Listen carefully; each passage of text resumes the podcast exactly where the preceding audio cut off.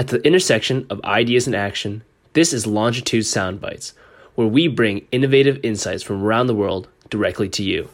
I'm Longitude Fellow Jimmy Wren, and today I will be presenting a soundbite by Professor Rainer Ganahl, a conceptual artist and professor at State Academy of Fine Arts in Stuttgart, Germany.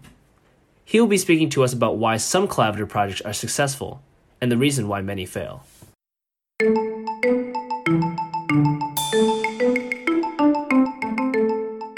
My name is Rainer Ganahl. I'm Austrian born. I studied art, fine art, at the Academy of uh, Düsseldorf in Germany, and Vienna and Paris. And I came to the United States in 1990, and I'm in the United States in New York City since. Collaborative projects are the best when everybody's happy and uh, when things are properly sorted out, when responsibilities are clearly clearly discussed clearly divided when everybody knows what they, he, she, they have to do, uh, when all other issues of money, costs, and rights are discussed up front, so there is not a fight afterwards. Needless to say, after all, uh, even if you have sorted it out, the most important thing for the success of any collaborative project is that the work is good. It needs to convince. You know, you can have you can have the most uh, well thought out, most interesting, best financed piece, and it just doesn't appeal. It is just not good, and it's not good artistically. So in the end, what counts is how good it is.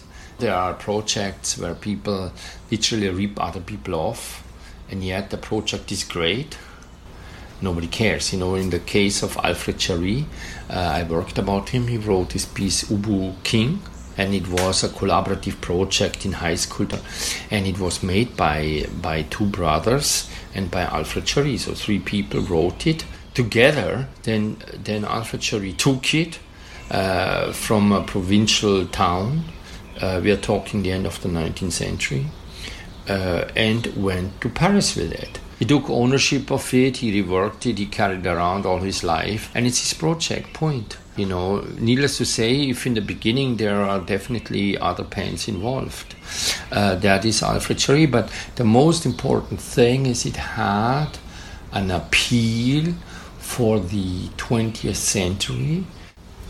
So success in collaboration is, is first, I would say, artistic success, second, organizational success, and then uh, obviously another indicator of success is uh, how does it do, how does it hold up in relationship to its context, in relationship to time.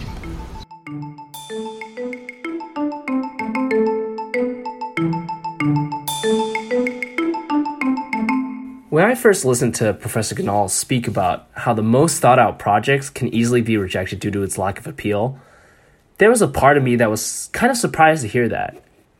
I typically associate a well managed project with success, but then I realized that perhaps Professor Ganahl's observation applied to much more than just art. Let's consider big tech companies like Tesla, Apple, Uber, Amazon.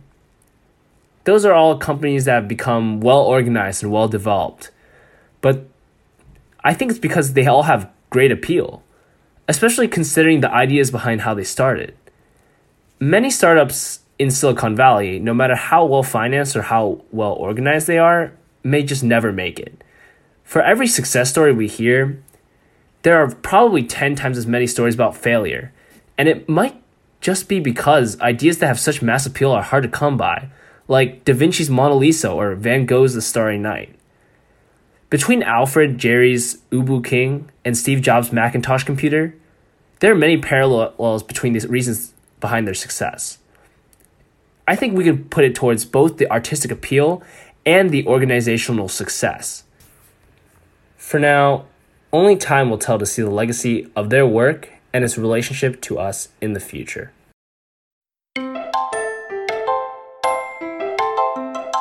We hope you enjoyed today's segment. Please feel free to share your thoughts over social media and in the comments, or write to us at podcast at longitude.site. We would love to hear from you. Join us next time for more unique insights on Longitude Soundbites. Soundbites is a production of Longitude Site, directed by Ipek Martinez, the founder. Our music is composed for us and mixed by Molly Turner.